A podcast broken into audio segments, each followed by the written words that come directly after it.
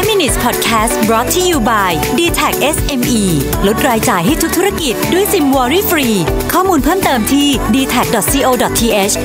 s m e สวัสดีครับ คุณอยู่กับประวิทานุสาหะนะครับ วันนี้ผมเอารายงานฉบับหนึ่งจาก World Economic Forum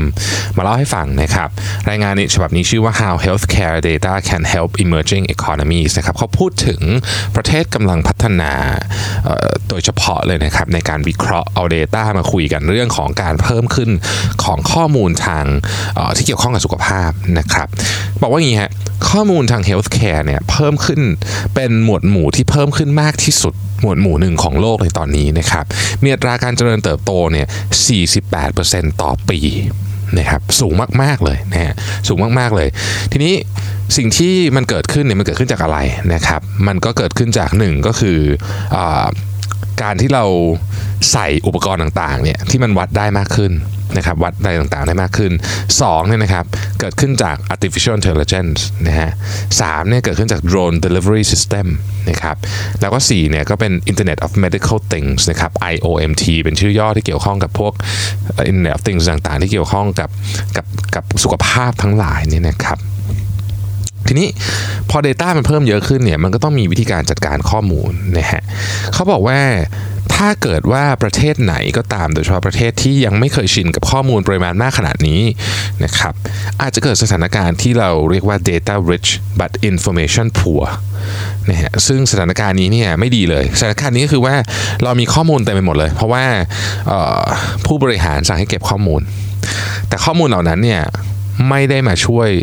เพิ่มคุณภาพชีวิตของผู้ป่วยนะครับหรือหรือหรือคุณภาพชีวิตของประชาชนว่ากันเถอะนะฮะดังนั้นเนี่ยประเทศที่กำลังเป็น emerging market เนี่ยนะครับ emerging economy เนี่ยนะฮะประเทศกำลังพัฒนาเนี่ยนะฮะจะสามารถทำยังไงให้หลุดพ้นจากกับดักอันนี้ได้นะครับผมสนใจตรงนี้ก็เพราะว่าข้อมูลเนี่ยมันมันมาจากประเทศที่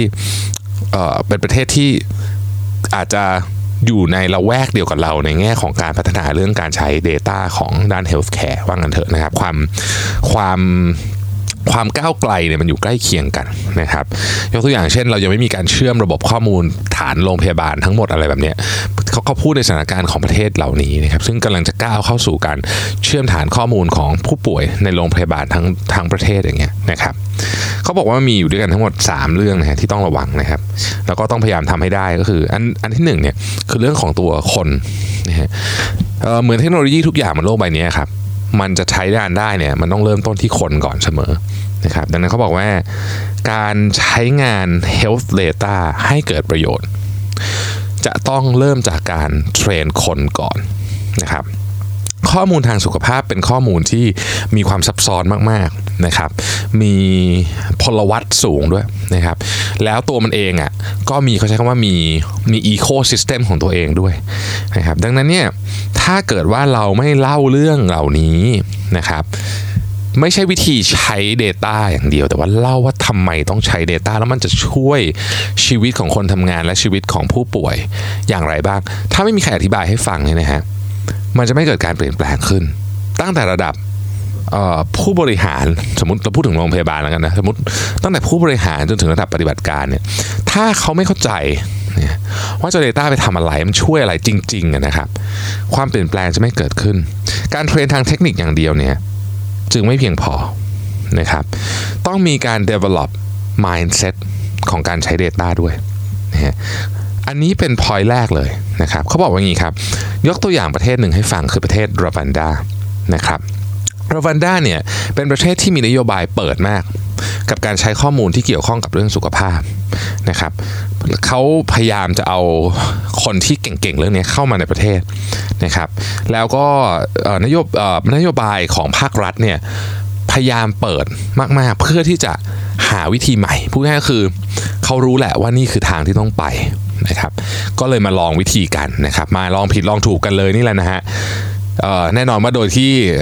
ไม่ทำอันตรายกับคนไข้นะครับแต่มันก็มีการลองในในกระบวนการต่างๆได้นะครับรวันด้าเนี่ยจึงเป็นที่ตั้งนะฮะ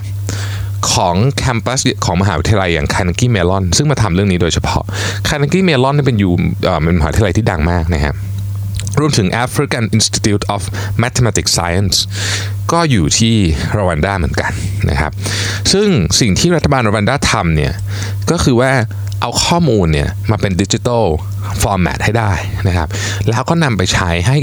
จุดมุ่งหมายมีอย่างเดียวคือทำให้คุณภาพชีวิตของผู้ป่วยดีขึ้น นี่คือสิ่งที่เกิดขึ้น ดังนั้นเนี่ยการเข้าใจก่อนว่าจะเอา Data ไปทำอะไรเนี่ยมันจะเป็นจุดที่ทำให้เราเนี่ยเริ่มเปิดรับเรื่องพวกนี้มากขึ้นนะครับอันที่สองซึ่งเป็นเรื่องที่สำคัญที่สุดเนี่ยเขาบอกว่า data interoperability is crucial ก็คือการทำงานร่วมกันของ Data เนี่ยมันสำคัญมาก นะครับเขาบอกว่า electronic health record เนี่ยนะครับหรือ EHR เนี่ยหลายที่เนี่ยมันยังไม่สามารถทำงานร่วมกันได้พูดง่ายคือมันเป็นระบบปิดนะเป็นไซโล อาจจะเป็นเฉพาะเครือโรงพยาบาลของตัวเองนะครับไม่สามารถแชร์ให้คนอื่นได้อยู่ในคนละ format กัน เชื่อมต่อกันไม่ได้ อะไรอย่างนี้เป็นต้นนะครับไม่สามารถที่จะส่งข้อมูลจาก system หนึ่งไป system หนึ่งได้นะซึ่งอันเนี้ยเป็นอุปสรรคมากนะครับนี่พูดถึงข้อมูลที่เป็นอิเล็กทรอนิกส์แล้วนะฮะถ้ามันยังอยู่ในกระดาษมันก็ต้องมีอีกขั้นหนึ่งนะฮะ ดังนั้นเขาบอกว่าประเทศที่ข้อมูลยังอยู่ในกระดาษเนี่ยจริง ๆ ก็มีข้อได้เปรียบเหมือนกันนะ เพราะว่าสามารถเริ่มระบบใหม่ได้เลย แต่ตอนที่คิดระบบเนี่ยต้องคิดให้ through ไปเลยว่าทุกทุกอย่างที่คิดมาเนี่ยมันต้องเชื่อมกันหมดนะครับ มันมีระบบที่เรียกว่า FHIR คือ Fast Healthcare Interoperability Resources นะครับ Interoperability resources อ่าใช่แล้วครับ เป็นวิธีการจัด standard นะมาตรฐานของข้อมูลทาง healthcare นะครับซึ่งตอนนี้เนี่ยก็หลายประเทศใช้นะครับประเด็นก็คือเรื่องนี้ต้องถูกกำหนดเข้ามาเลยตั้งแต่ต้นสำหรับคนที่กำลังจะไมเกรดจากซิสเต็มที่เป็นกระดาษหรืออะไรอย่างเงี้ยนะฮะหรืออะไรที่มันยังงงๆอยู่เนี่ยขึ้นมาเป็นระบบเดียวกันหมดทั้งประเทศ ไม่งั้นเนี่ยมันจะเกิดปัญหานี้ ผมขออนุญาตไม่จริงๆไม่อยากจะเปรียบเทียบเรื่องนี้ แต่ว่าผมคิดว่าอยากให้ทุกท่านนึกภาพออกว่ามันจะเกิดปัญหายังไง การที่ระบบขนส่งมวลชนของเราไม่สามารถใช้บัตรใบเดียวกันเดินทางได้ในกรุงเทพอย่างเงี้ยเป็นต้นเนี่ยนะครับ อันเนี้ยต้องระวังไม่ให้เกิดใน healthcare เพราะว่าการแก้มันจะยากกว่าเยอะ อย่างที่บอกข้อมูลทางสุขภาพเนี่ยนะฮะมันซับซ้อนมากๆ มันมีพลวัตสูงมาก มันมีอะไรเปลี่ยนแปลงเยอะมาก การที่มันถูกอยู่ในการจัดเก็บแตกต่างกันตั้งแต่แรกเนี่ย จึงมี